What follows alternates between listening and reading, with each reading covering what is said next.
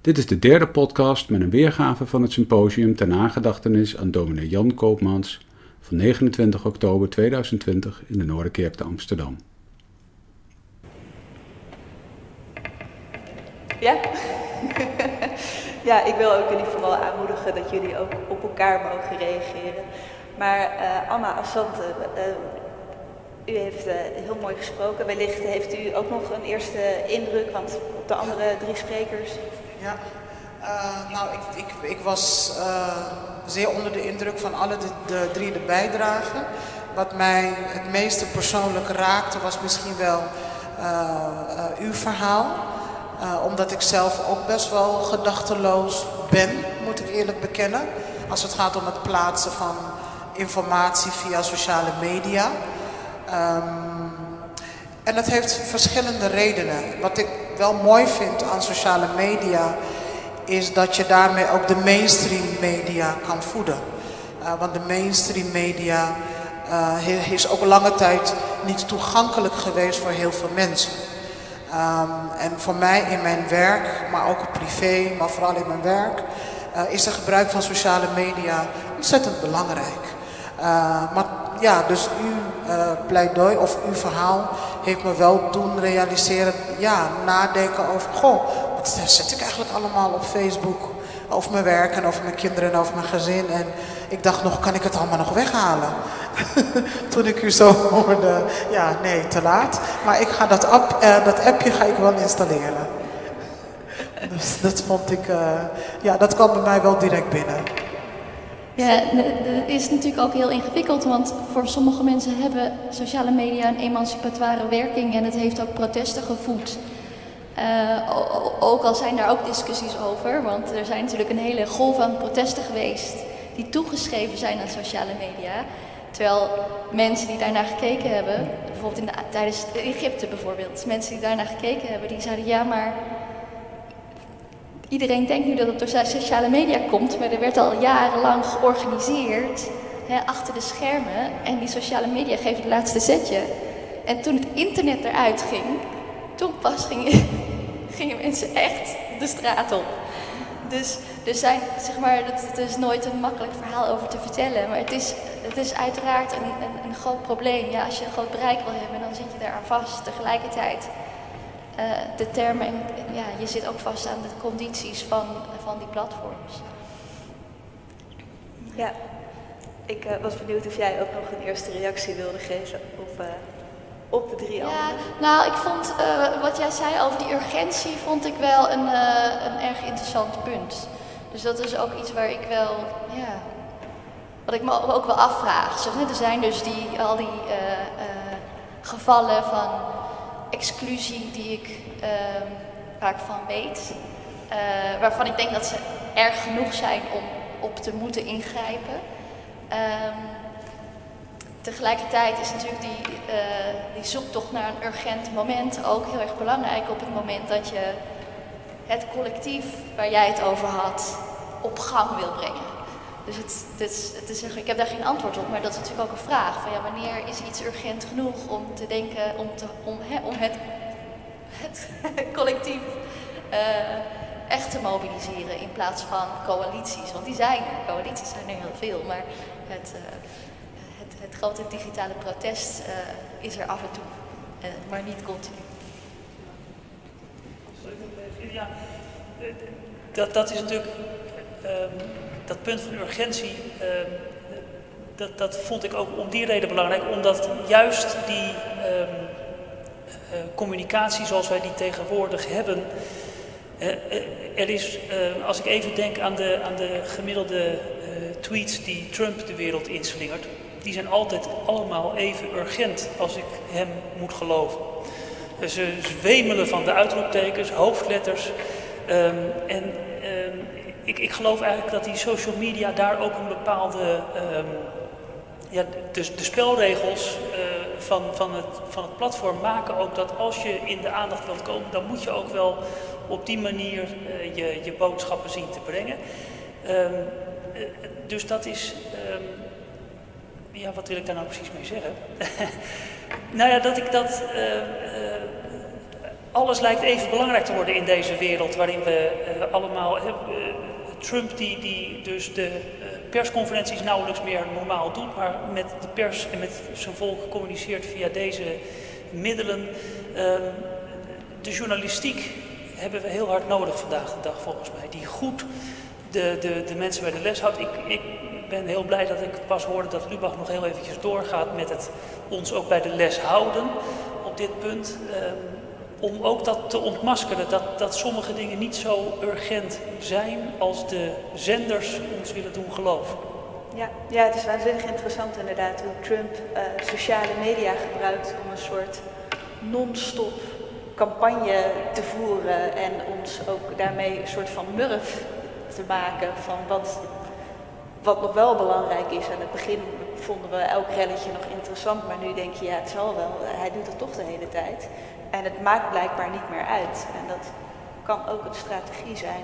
Wat ik interessant vind uh, aan Amma Asante is uh, dat uh, jij, maar niet alleen jij, maar een hele coalitie op een gegeven moment heeft ingegrepen bij SyRI. Wat zelfs het parlement helemaal niet door heeft gehad. Terwijl het best wel heftig is. Um, hoe gaat dat? Blijkbaar, nou ja, je zou kunnen zeggen dat, dat jullie aan de bel hebben getrokken en hebben gezegd, dit is een bijna te laat moment. Dit moeten we niet doen. Hoe is zoiets gegaan? Hoe kom je bij zo'n moment?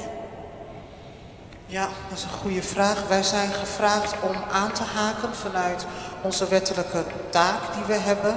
Ook weer gekregen van dezelfde overheid. En dat vind ik wel weer heel mooi, hè, aan de democratische rechtsstaat is dat we wel in staat zijn om onze eigen kritiek te organiseren. Want de Landelijke Cliëntenraad maakt daar een belangrijk onderdeel van uit.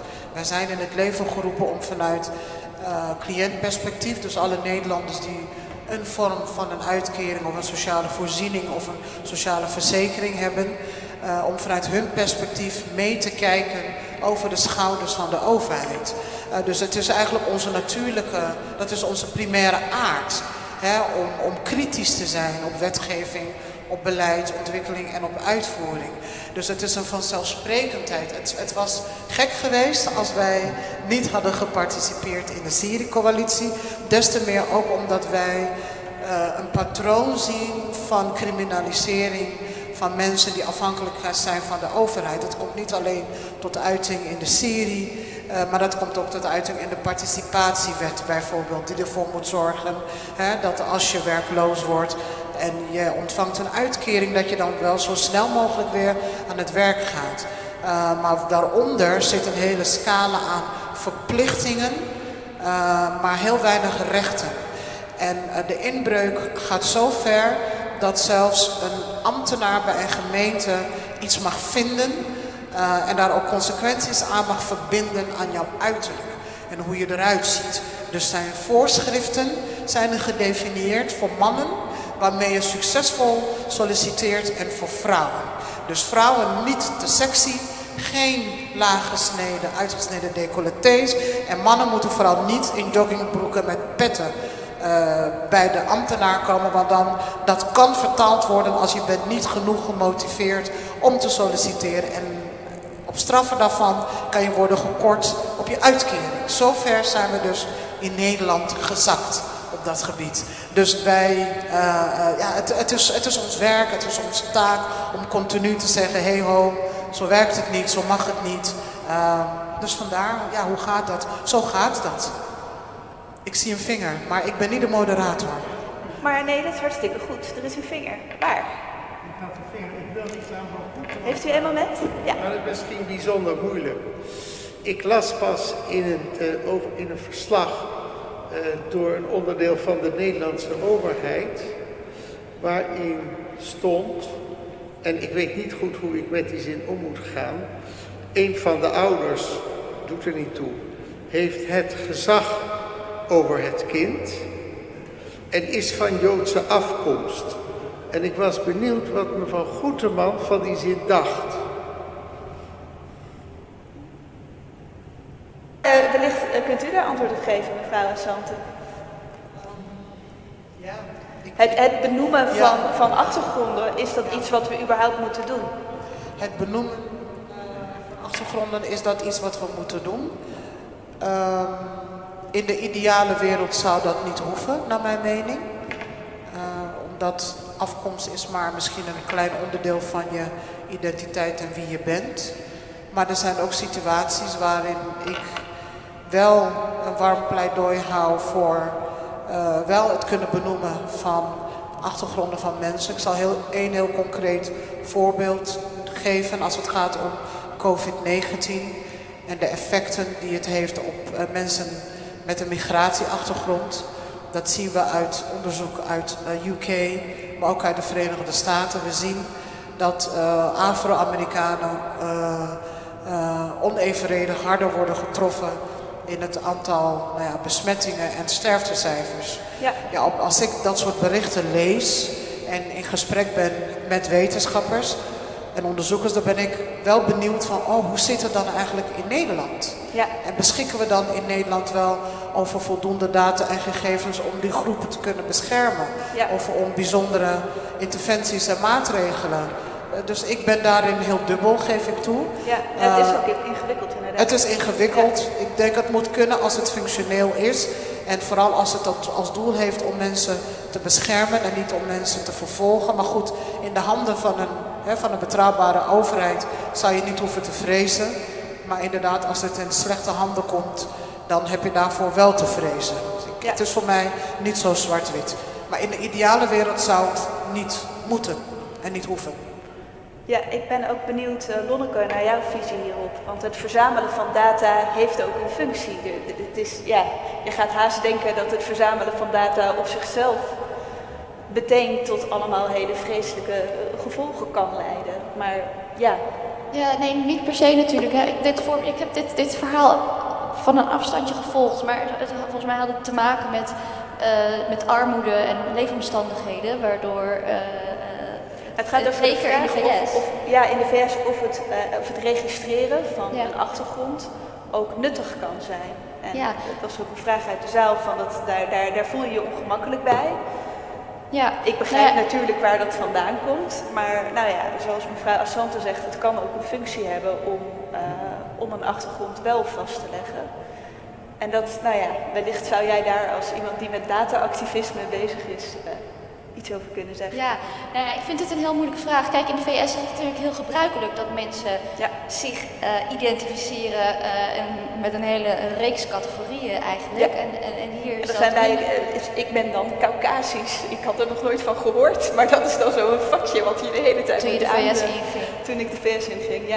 Ja, uh, dat soort discussies spelen ook... Uh, uh, op de universiteit, als het gaat om diversiteitsbeleid bijvoorbeeld. Sommige mensen zijn er heel voorstander van, omdat je anders exclusie moeilijker kan aantonen. Andere mensen vinden het juist gevaarlijk. Um, als het gaat om uh, data zijn, en wat jouw vraag is eigenlijk, ja, het lijkt alsof het alleen maar slecht is. Uh, er zijn ook mensen die juist heel actief data verzamelen. Uh, er is één kunstenaresse die doet, haar project heet The Missing Datasets. En zij maakt uh, kaartjes waarop staat welke data allemaal uh, niet bestaat. Hè? Dus je hebt uh, problemen, maar er is geen data over. Hoe kan dat?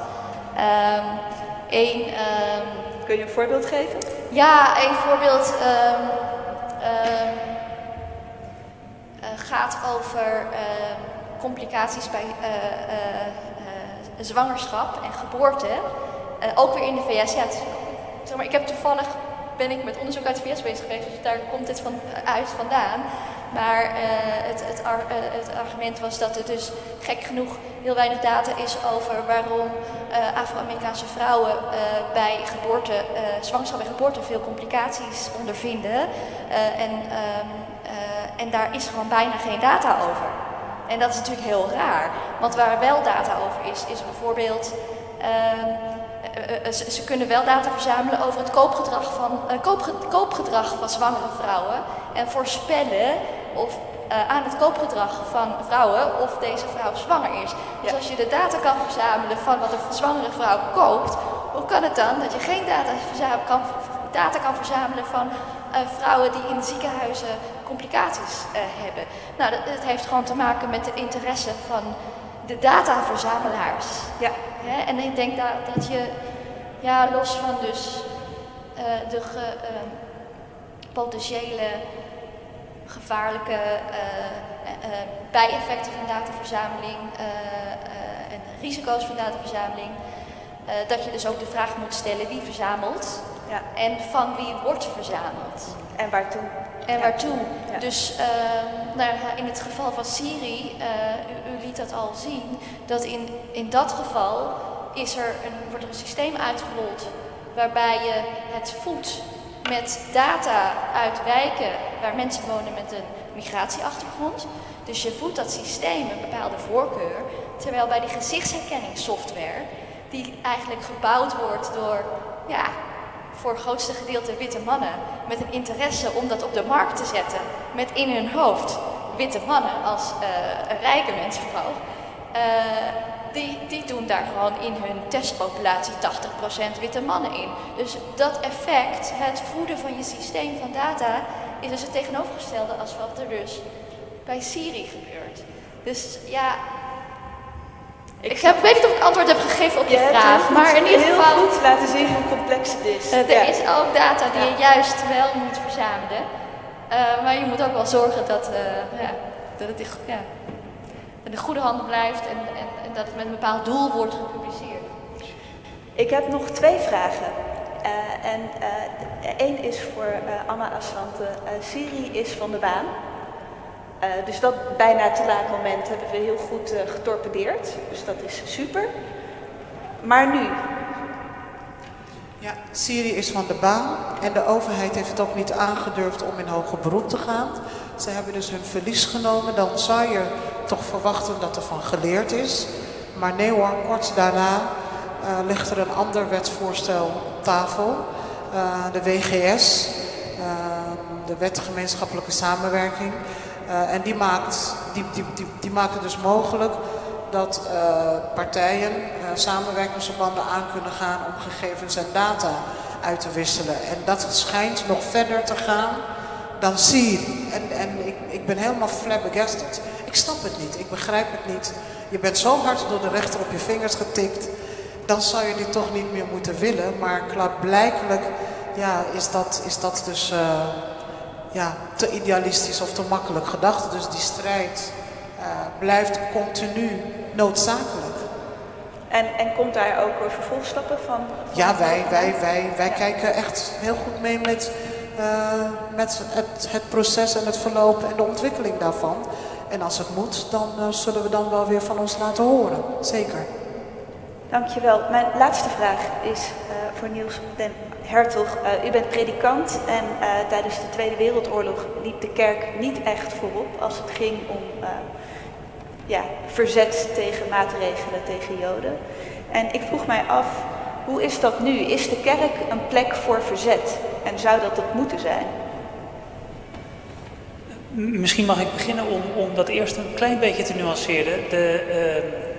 Ik denk dat de kerk, kijk of de kerk nou een, een medaille verdient over wat er in de oorlog gebeurd is, dat weet ik niet. Um, een medaille moet je jezelf nooit opspelden natuurlijk. Um, maar de kerken waren wel de plekken waar ongecensureerd nog dingen gezegd konden worden. En um, nou, na de oorlog uh, hadden we natuurlijk allemaal een beetje dat idee van, van zwart en wit. Je was of goed geweest of je was fout geweest. En de kerken hebben heel lang gemeend dat ze eigenlijk wel goed waren. Um, nou... Dat was te gemakkelijk gezegd. Maar er zijn in de kerk, ook Koopmans was natuurlijk een unieke figuur. Daar heb ik een boek over hem geschreven. Maar uh, hij was echt niet de enige. Er waren meer die, uh, die in verzet kwamen. Is de kerk vandaag een plek die, waar je verzet uh, kunt vinden? Ja, dat hangt er natuurlijk heel sterk vanaf. Um, die kerk is zo breed geworden. Uh, in ons land alleen al, maar ook wereldwijd. Uh, het zijn wel vaak de plekken... Uh, waar in een samenleving toch een, een alternatief narratief neergelegd wordt. Een tegenverhaal. Als ik denk aan uh, de, de Wende in negentien negenentachtig uh, in, in Oost-Duitsland... dan is die in ieder geval voor een deel uh, binnen kerken uh, in gang gezet. Uh, en, en zo zijn er ook andere plekken wel te vertellen... waar het juist kerken zijn, waar de vrijheid dan toch... Uh, gekoesterd en bewaard wordt. Aan de andere kant kunnen kerken zich ook hopeloos compromitteren natuurlijk. Want, uh, uh, nou, en, en dat gebeurt ook, dat, dat zien we ook. Dus, dus je kunt er altijd een verhaal tegenover zetten van ja, maar daar heeft de kerk zich uh, toch wel heel erg uitgeleverd aan het establishment. Um, ik zou zeggen, uh, een kerk die oprecht doet wat Koopmans in zijn tijd deed, namelijk uh, je, je ogen wagenwijd open hebben in de krant en in de, in de, in de pers en tegelijkertijd wagenwijd open hebben in het, in het studeren in je eigen traditie. Zo'n kerk is een plek waar je heel verrassende en heel bevrijdende dingen zou mogen verwachten. Dankjewel. We gaan uh, naar het laatste onderdeel. Ik wil vragen of jullie weer gaan zitten. We zijn nog niet helemaal klaar, want er komt nog muziek. Uh, Singer-songwriter, waar, uh, waar is die? Edo Donkers, ja. Singer-songwriter Edo Donkers uh, laat zich inspireren door Amerikaanse country- en folkmuziek. Hij maakte drie cd's. Hij is initiator van de verhalende liedreis A Song Journey. En vanavond zingt Edo Donkers het lied Jan Koopmans van cabaretier Freek de Jonge. Graag een warm applaus. Edo Donkers.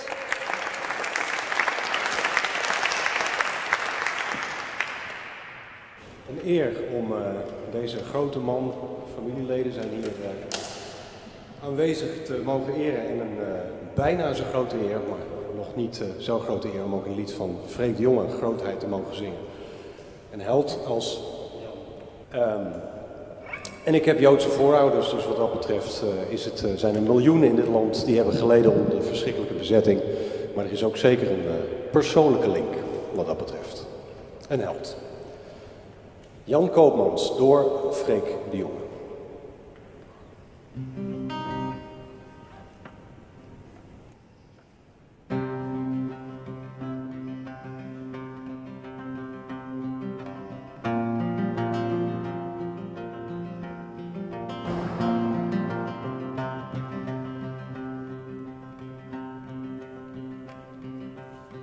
Kan een held Jan Koopmans heten, Calvinist zijn dominee nog wel. Kan een held onbekend zijn, zelfs vergeten, moet een held niet flirten met de hel. Kan een held sandalen dragen, christelijk kamperen in bos en veld. Kon ik het nog maar aan mijn vader vragen, wat maakt een mens een held? Wat zegt de jeugd, een Ariër-verklaring, dat eufemistisch racistische jargon? Geldt voor een verzetstaat geen verjaring, is het lot der Joden geen gepasseerd station?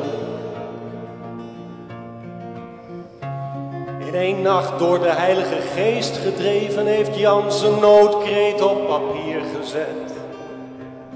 De consequentie van geloof beschreven, hartstochtelijke oproep tot verzet.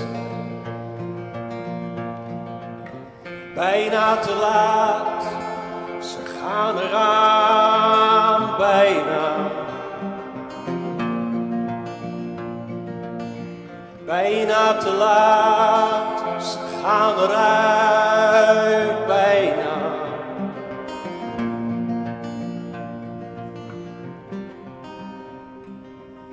Vanuit een kamer aan de Stadhouderskade, waar hij maart vijfenveertig schuilen kon, sloeg Jan in het plantsoen een represaille gaande, twee dozijn bijeengeraapten een vuurpeloton. Om een knaap van vijftien jaar te sparen, richt een Duits soldaat zijn geweer omhoog. Wie kan de voorzienigheid verklaren? De kogel trof het Jan in zijn linkeroog. Bijna te laat, ze gaan eraan, bijna. Bijna te laat, ze gaan eruit, bijna.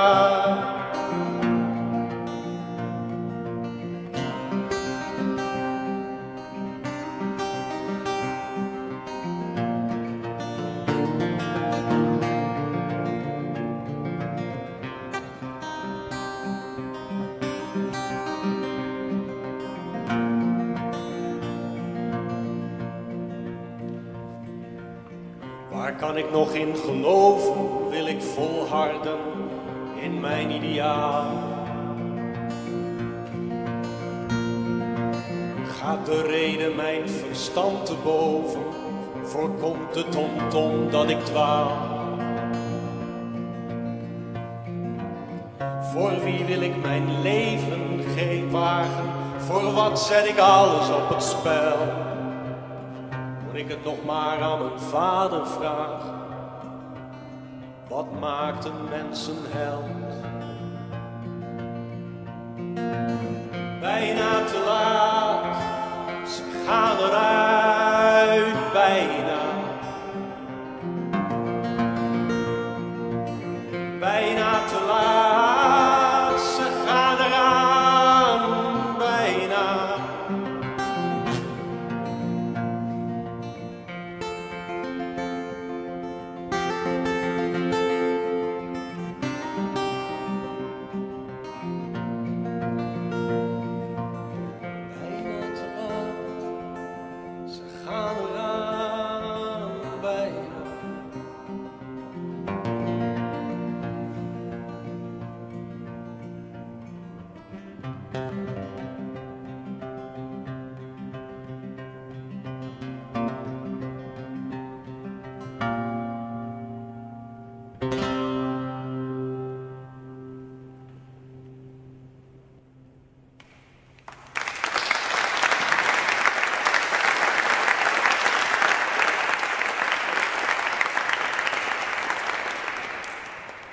Dankjewel, Edo Donkers. Prachtig. Ik hoop uh, dat jullie inspiratie hebben mogen putten uit, uh, uit het verhaal van Jan Koopmans. Uh, en dat we alert mogen blijven op actuele ontwikkelingen. En dat we de moed vinden om ons uit te spreken als dat nodig is. En dan te handelen naar onze overtuigingen. Ik wil graag uh, een, uh, een laatste applaus voor de sprekers. Hanneke Gelderbloem, Amma Asante, Nonneke van der Velde en Niels den Hertog. Even nog een laatste keer. En nog een paar mensen die ook heel veel hebben gedaan. De techniek vanavond natuurlijk. Uh, Johan Visser voor uh, de gastvrijheid hier in deze kerk voor dit mooie evenement. De organisator van de avond is Paul van Tricht. Heel veel dank aan Paul. Uh, ja, inderdaad. Uh, en ook voor jullie, het publiek en ook de mensen op afstand die bijwonen. Heel erg veel dank. Uh, door corona, we kunnen niet heel lang bij elkaar blijven en zo. Dus we moeten naar buiten. Hou alsjeblieft anderhalve meter afstand. En ik wilde als laatste nog uh, Hanneke Gelderbloem aanhalen met... Houd een beetje rekening met elkaar en praat met elkaar. Dank jullie wel.